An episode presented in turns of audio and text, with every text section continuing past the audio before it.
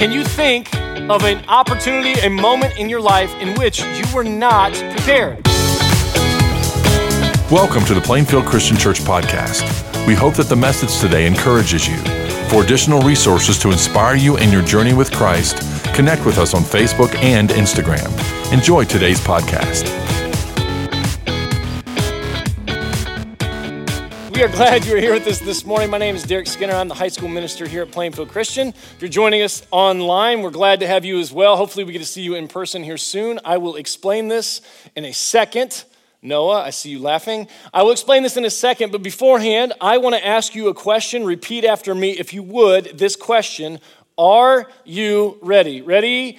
Are you ready? One more time. Are you ready? Can you think of an opportunity, a moment in your life in which you were not prepared? What is the motto of the Boy Scouts of America? To always be prepared. Can you think of a time in your life when you were not prepared? Maybe it's even waking up this morning. I was not ready for that alarm clock. Could be something as small as this. Can you think of a time in your life where you were not prepared for what was to come? For many, the first time I can think of a big moment in your life might be this, when you first start having kids. Are you prepared for that? I think I can remember being in the delivery room. I'm just like, what are you doing? How are you doing this? How are you doing this? I was not ready for a lot of things, right? You're not ready for it. Matter of fact, you may get this book. If you're expecting kids, you'll see it up here. What to expect when you're expecting. We had 3 copies of this book. I don't know what that means, but we had 3 of them. And it's all to help you get ready for something that, honestly, you may not be prepared for. Here's another one. For me and my family, one of the things that this book does not describe is how to travel with kids. And I tell you, I am not ready. I am, even for me by myself, traveling, I'm an classic overpacker. Anybody else? You pack things you do not need. And you haven't needed them any time in your life. But on this trip, you make sure it's there. You're taking bear spray with you. You're going to a family reunion. You just never know. You never know. You pack more than you need. I come home with more clean clothes, I feel like at times, from this trip than before. But anyways, you pack more than you need. Now I have 3 kids who I'm also going to overpack for to make sure they have enough. We love to go camping. And when we go camping, we have this 5 to 6 person tent, right? Because there's 5 of us now. By the way, when they say 5 to 6 person, they lie. But here's this tent, we make it, we get it all put up. I put in our air, this is a queen air mattress for me and Ashley. Then you have the 2 twin air mattresses for the boys. And then at the time, it was Reagan's Pack and Play. Got those all in, shoved in. When I stood and stepped out of the door, I looked back, the tent, instead of looking like this, looked like this. Bulging. I could not, as I tried to zip it closed, I couldn't zip it. I had to pull both sides together, zip real quick. Pull both sides, zip real quick. I broke the zipper twice because of the amount of stuff we brought. We are a 2-van camping family. We don't take 1 car, we take 2. And when we leave, it's packed all nice and neat like this. And when we return, it comes back looking like... Now, let me pause for a second. That was my wife's joke. She wants me to say that. I'm sure she would. I heard it and I started busting up laughing. I got to use it. So anyways, but we overpacked. Why? Because we want to be prepared. I went on a trip with friends when I was in college. We were going down for a cruise on Carnival. 10 of us going on this Carnival cruise. 2 rooms, interior cabins, 5 in this one, 5 in that one. Keep it cheap, baby. We drove down to Atlanta, actually it was Athens, Georgia, to pick up a buddy from UGA. And then we drove the rest of the way down West Palm Beach, Atlantic, met somebody there. We're supposed to get on a train to go to Miami. You with me? Athens, West Palm Beach, Miami.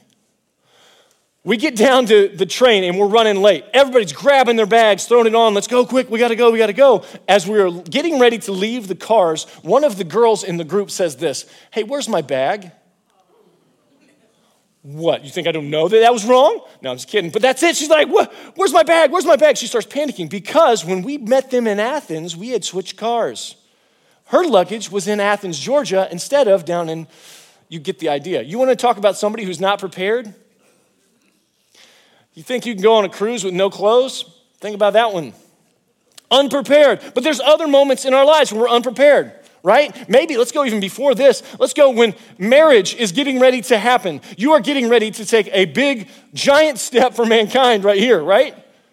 And are you ready? Most couples, they spend so much time, months even, preparing for the wedding ceremony, but not much time for ever after. Leslie Parrott, their book, Saving Your Marriage Before It Starts, talks about that same idea. How much time? And can you couples out there, was there ever a moment when you were first married where you're like, oh, I wasn't ready for that. I thought I could dress myself.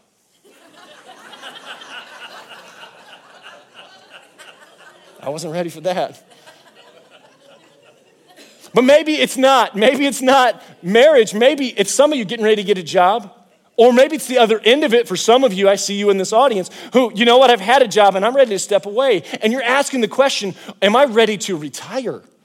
Do I have, you're meeting with your financial people, do I have everything lined up so that I can, ... Am I ready to retire? There was a survey done and it said 40%, you'll see it here on the screen, 40% of American consumers think winning the lottery could be a good way to fund retirement. Yeah, that sounds great. The odds of that happening, not good. Are you ready to step away and to retire? But here's one that I think is universal that all of us struggle with, and we can prepare as much as we want, but it's hard to be prepared for this. I had a phone call with my father at the beginning of this year. He was working out in the gym with my mom, and as he was on a treadmill, my mom noticed he looked a little pale. Rick, you need to sit down just for a second. He did. They said, well, you know what? It might be good. Your father had heart issues when he was in his 70s. You're 67. It might be good for you to get a stress test. And they did the test, and they did the heart cath, and they saw three of his arteries were blocked 90, 80, and 70%. No one can compare or even prepare you for that conversation when death seems like it's knocking at the door. And I can tell you that conversation for me and for my dad, we didn't even expect. It's out of the blue. And isn't that the way you hear it most of the times when people are facing death? It's that, man, they were so young. You see, it's this idea that it's not now, not here. How do you prepare to go? How ready are you to go? Let's look. Revelation 16. Revelation 16. Uh-oh, I'm caught.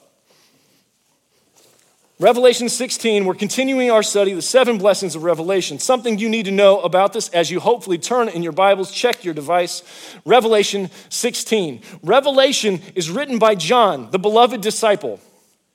And within this, it is apocalyptic literature, which means it is highly symbolic. There are a lot of things that are difficult to understand. And what you will see as we begin to read this, you'll see some of the imagery that he draws from is actually back in the Old Testament with Moses and the plagues. You'll see it very soon. So it's a lot of symbolic language. Also within this, you also have an audience he's writing to who are Christian believers who are facing intense persecution. These guys they're facing the persecution probably under Domitian or Nero, burning Christians because they will not submit. They will continue to follow their God. None of us have faced this kind of opposition. So he's writing with that in mind. Now, if we can, I want to engage this. They asked me to preach twice. The first one I got was the Antichrist. The second one I got is Armageddon. Gee, you want to talk about being prepared. Here we go. Revelation 16. Revelation 16, let me read it, and we'll just kind of walk through some of this. Verse 1 says, Then I heard a loud voice from the temple saying to the 7 angels, 7 is a number of completion, 7 angels, go pour out the 7 bowls of God's wrath on the earth. You can already see imagery from the get-go. The first angel went and poured out his bowl on the land, and ugly, festering sores broke out on the people who had the mark of the beast in its image. So it seemed, or worshipped its image. It seems like you can think of sores. You can already see this plague idea going back to Moses, Exodus, all that. Something we need to remember in light of this too is in Exodus, when the plagues come for 2 primary reasons. First one is God wants to make himself known to those people. I want them to know who I am. The second one was a direct judgment against those gods, bringing justice to what they were doing. So you have two main reasons. He's going to repeat some of that here as we read it, so keep going. That was the first one. The second angel poured out his bowl on the sea, and it turned to blood. We've heard that one before, haven't we? Exodus again. The next plague there, the third angel poured out his bowl on the rivers and springs and turned those to blood. Look at what the angel says in verse 5. I heard him say, "You are just in these judgments, O Holy One." We see the idea of justice and judging come right here for something that has been done. What was that? Verse 6, for they have shed the blood of your holy people and your prophets, and you've given them blood to drink as they deserve. Verse 8, fourth angel pours out his bowl on the sun, and it was allowed to scorch people with fire. They were seared by the intense heat, and they cursed the name of God who had control over these plagues, but they refused to repent and glorify him. And you look at this. God pours out this pain and suffering with, it almost seems like a hope that you will come back to me. You will acknowledge who I am. You will change your ways and come back. Keep reading. The fifth angel pours out his bowl on the throne of the beast. And again, it's all these judgments coming against people who are not believers, who are following this beast and his kingdom. It's plunged into darkness. People gnawed their tongues in agony, cursed God of heaven because of their pains and their sores. But again, they refused to repent of what they had done.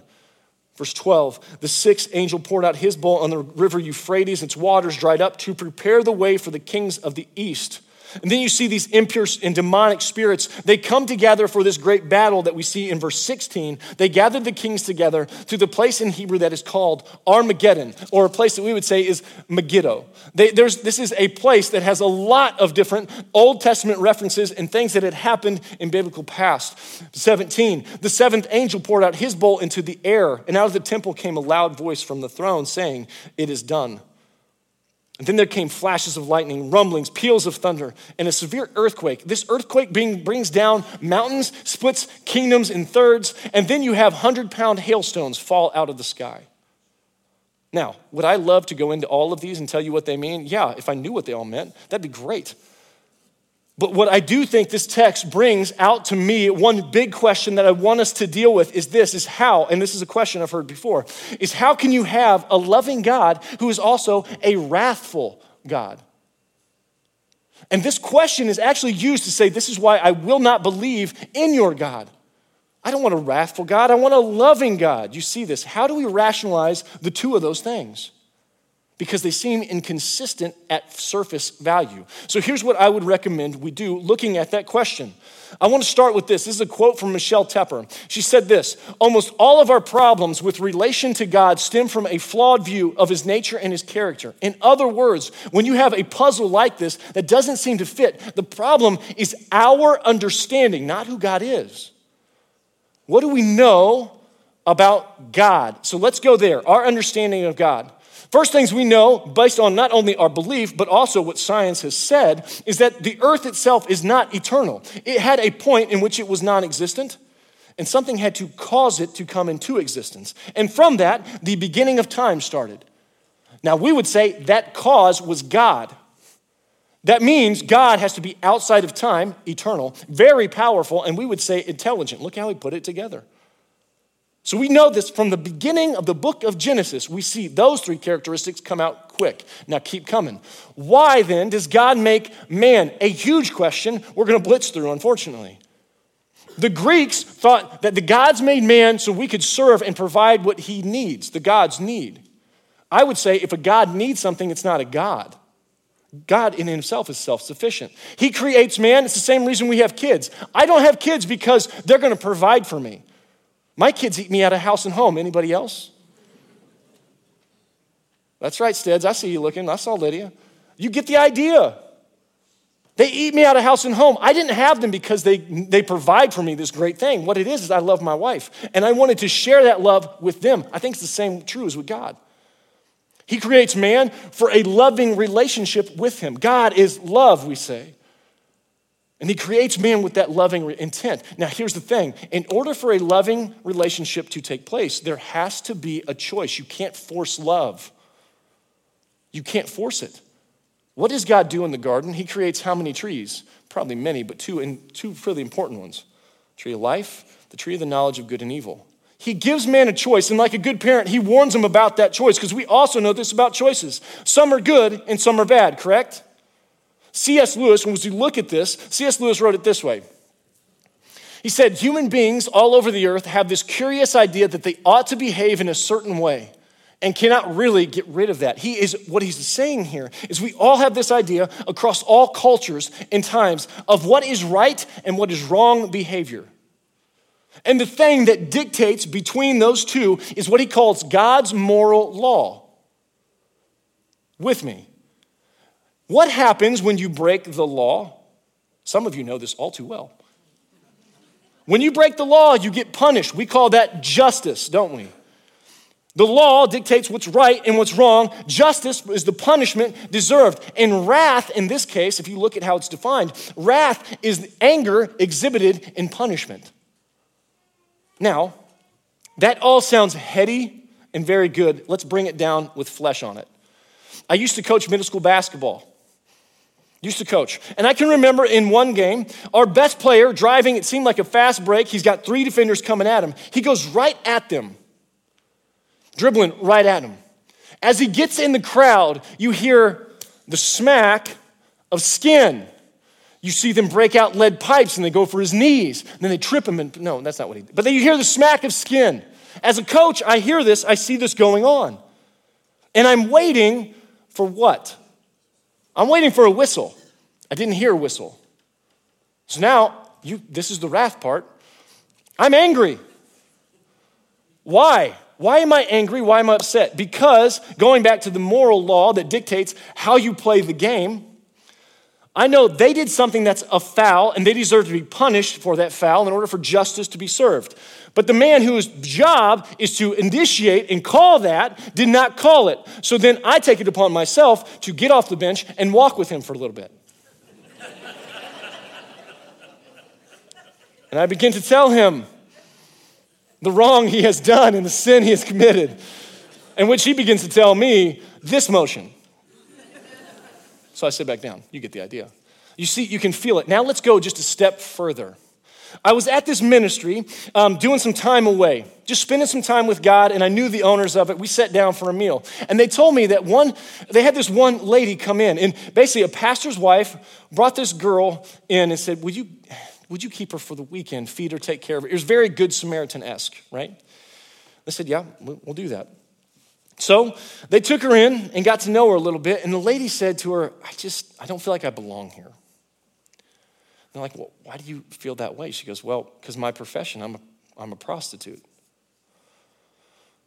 Like, okay, well, just so you know, you're always welcome here. I just want you to know and be ready that, you see, we have a lot of ministers that come in here, and I just don't want you to feel uncomfortable. She goes, oh, ministers, they're our worst clients. Now, it gets worse. See, then they started talking to her saying, how do you get into something like this?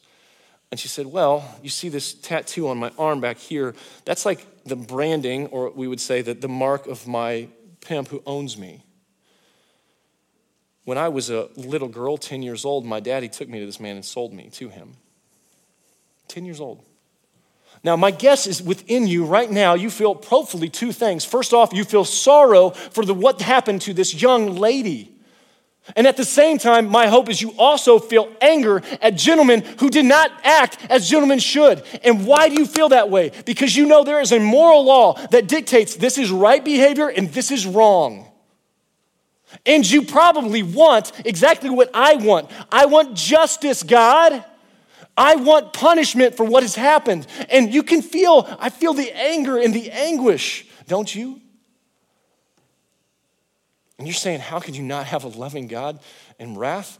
Listen to this quote. It is lengthy, but it is good. From Timothy Keller, he says this, the problem is that you want a loving God, you have to have an angry God. Think about it. Loving people can get angry in spite of their love, not in spite of it, but because of it. In fact, the more closely and deeply you love people in your life, the angrier you get. Have you noticed that? When you see people who are harmed or abused, you get mad. If you see people abusing themselves, you get mad at them out of love. Your senses of love and justice are activated together, not in opposition. If you see people destroying themselves or destroying other people, you don't get mad. It's because you don't care. You're too absorbed in yourself, too cynical, too hard. The more loving you are, the more ferociously angry you will be at whatever harms your beloved. And the greater the harm, the more resolute your opposition. When we think of God's wrath, we usually think of God's justice, and that's right. Those who care about justice get angry when they see justice being trampled upon. And we should expect a perfectly just God to do the same. But we don't ponder how much his anger is also a function of his love and goodness. The Bible tells us that God loves everything he has made. That's one of the reasons he's angry at what's going on in his creation.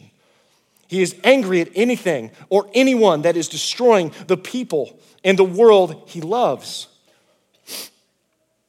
His capacity for love, so much greater than ours, the cumulative extent of evil in the world so vast that the word wrath doesn't really do justice to how God rightly feels when he looks at the world. So it makes no sense to say, I don't want a wrathful God, I want a loving God.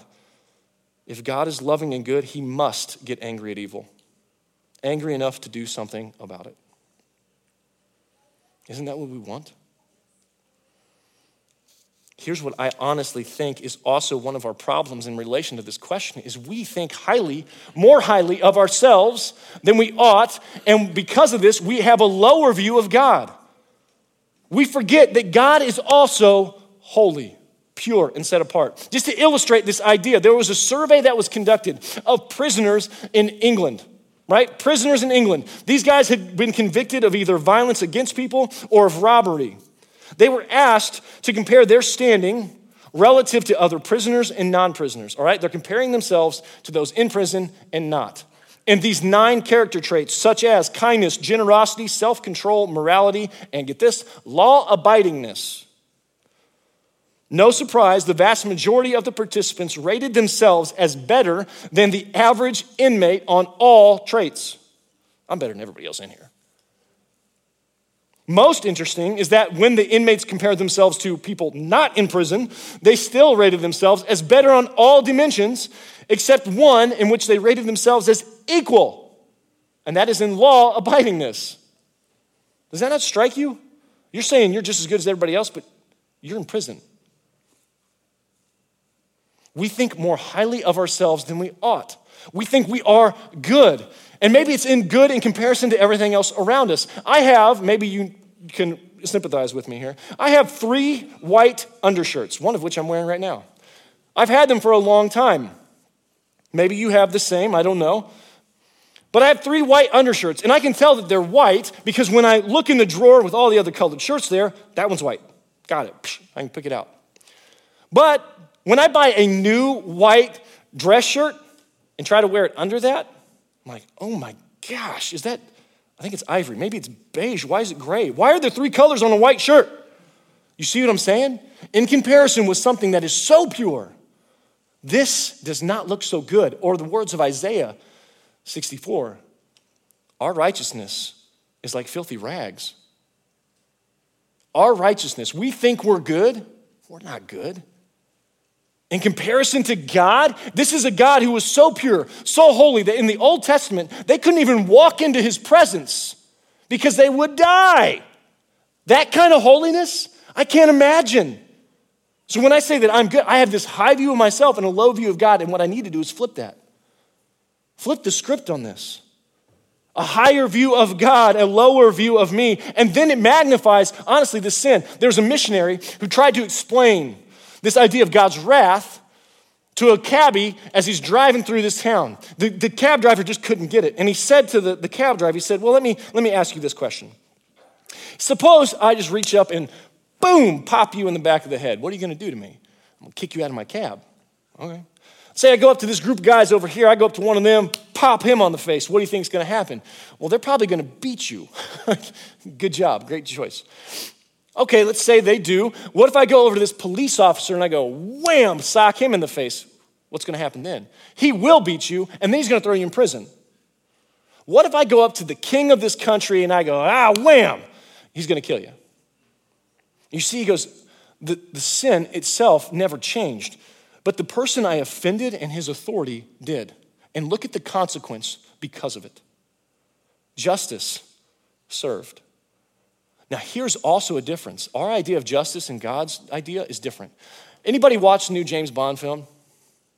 Nobody. Nobody in this room? Okay. Oh, wait, I see you. Was it good? Do you like it? You think it's pretty good? I like all James Bond films. But in this one, what I've liked so far with these is there's a part where you see the bad guy, right? You see the bad guy, he's doing something, and you know, And what do you want to happen to this guy? You want the right thing to happen. You want justice to be served, but I don't just want justice. I want vengeance. I want a little bit of suffering in there. And then I want him to suffer and then kill him. That's what you want, but that's not God. God is just. So if you look at this, even in here, it says that they killed your prophets. What is this? Let's go, verse 6. They've shed the blood of your holy people and your prophets, and you've given them blood to drink. Wait a second. God, what I want you to do is if they've killed your people, kill them. And God just says, no. And what that shows me about God, he says they suffer. And again, it's the idea of repentance. There's one commentator who said the whole purpose of this chapter is so that people will repent and recommit to God. His justice is not vengeance. His justice is just. And what he wants is to pull people back. So if you look at this, he's waiting. And that's why I would say God is not only patient, but he's compassionate. He's patiently compassionate. Waiting for anybody, please come back, because we know at the very end of this, a time is coming when it's over. And the last thing we know in all of this, in light of everything, is this one: God is merciful. You cannot understand what mercy is unless you have justice. Justice is the punishment. Mercy is the punishment I didn't receive. You see how they go hand in hand. And we want mercy. So let me ask, why does this matter to us? Well, the blessing says this in 16:15. It says, look, I come like a thief. Look, I come like a thief. And we would say, Jesus said this, I come like a thief in the night. The timing, you're never gonna know. You're never gonna know when it's over. You're never gonna know when death is at the door. But he says, blessed is the one who stays awake and remains clothed, so as not to go naked and be shamefully exposed. Blessed is the one who is, as the Boy Scouts may say, prepared. I heard one preacher say this: God is making a new creation. And if he's gonna make it new, he's gotta get rid of the stuff that corrupted it to begin with. He's gotta get rid of sin. There's two ways that this happens. This may surprise you. The first one is what we talked about, where mercy and all of it meet. It's the central point of Christianity, is the cross, and more importantly, the resurrection of Christ. It is where our sin and God's love and his justice and his wrath and his mercy and his compassion and his grace all come. And if you want to get rid of sin, God's saying, I will take it to make you new. It's one option. But he said the other option is eradication. I have to remove. This is what we'd call hell. And one day, and we say this question, are you ready? And the question ends with, to go. I don't know about you, but before I leave the house or go on any trip, I make sure I got clothes on. Probably a good thing. Here he says, are you clothed? In this case, look what Galatians 3:26 and 27 say. So in Christ Jesus, you are all children of God through faith. For all of you were baptized into Christ, have what? Clothe yourself with him. Are you ready to go? Now, here's what I also know, and my hope is you've made a decision that you will follow him. And if you haven't, I can't stress it enough, please do it. But I also know this. My dad, when we found out about the quadruple bypass, our conversations changed. You see, when death is in the picture, when you don't know how much time you have left, it changes really how you live, doesn't it? Tim McGraw, live like you're dying. Anybody? No fans? Okay, whatever. Country music, I get it. But here it is. It changes the way you live, doesn't it? Before my dad had his operation, it was over the summer. We were going to be gone at CIY. I went over. I can remember the conversation in the parking lot as I picked up the kids. Ashley took them, actually, and I stayed behind. I remember in the gravel driveway talking to my father and telling him everything I wanted him to hear, because I just didn't know if I was gonna have more time. And I told him, Dad, this is how much I loved him. I told him how much I look up to him and how much I want to be like him as I grow older. I told him everything I possibly could. And just to end it all, as we're tears soaked, as we're hugging each other, and I told him, don't worry, I've got mom. I'll take care of her. Because I know that is one of the biggest concerns is, what are you going to do with my loved ones? You see how the presence of death impacts your current life now? So not only do we need to be prepared to go, as in meet our maker, we need to be prepared to go now. You see, he says, the one who stays awake. If you look at that context, and when he references it in Luke, he says, the master, when the master's gone, but when he comes back, wouldn't it be blessed to see his servants doing what he's asked them to do? And right now, we have to come to the conclusion, not only of who Jesus is, am I following him? And am I ready to die? But then, am I dying to myself daily, each and every day? Has it impacted the way I live? You have Halloween coming tonight for some of you. And are you gonna be there to greet your neighbors, maybe give out candy, to be a blessing to them? Because the cross of Christ impacts how I behave now. Think about your marriage. Think about your kids. Are you training the next generation? You see, it impacts every aspect of your life. And for those who have that assurance when death comes knocking, this is how you can answer that call. When peace like a river attendeth my way, when sorrows like sea billows roll, whatever my lot thou hast taught me to say, it is well. It is well with my soul. My sin, oh, the bliss of this glorious thought. My sin, not in part, but the whole, is nailed to the cross, and I bear it no more. Praise the Lord, O my soul. And Lord, haste that day when my faith shall be sight, the clouds be rolled back as the scroll. The trump shall resound, the Lord shall descend. And even so, it is well with my soul. Let's pray. Father, to be prepared to go. I see the blessing of being ready. I want to be found ready in all ways, not only to meet you, but to live for you today, each and every moment, surrender to you. I pray, God, that that's how I would live, and I pray for our people here who have professed faith as well, that they would live that way. But I pray more importantly for those who haven't made the decision, God, because one day it will come, and they will stand before you, and the question is, will they be ready? I pray that they would. Bless us in this place, and thank you so much for the cross of Christ. It's in your Son's name. Amen. Thank you for listening to the podcast today.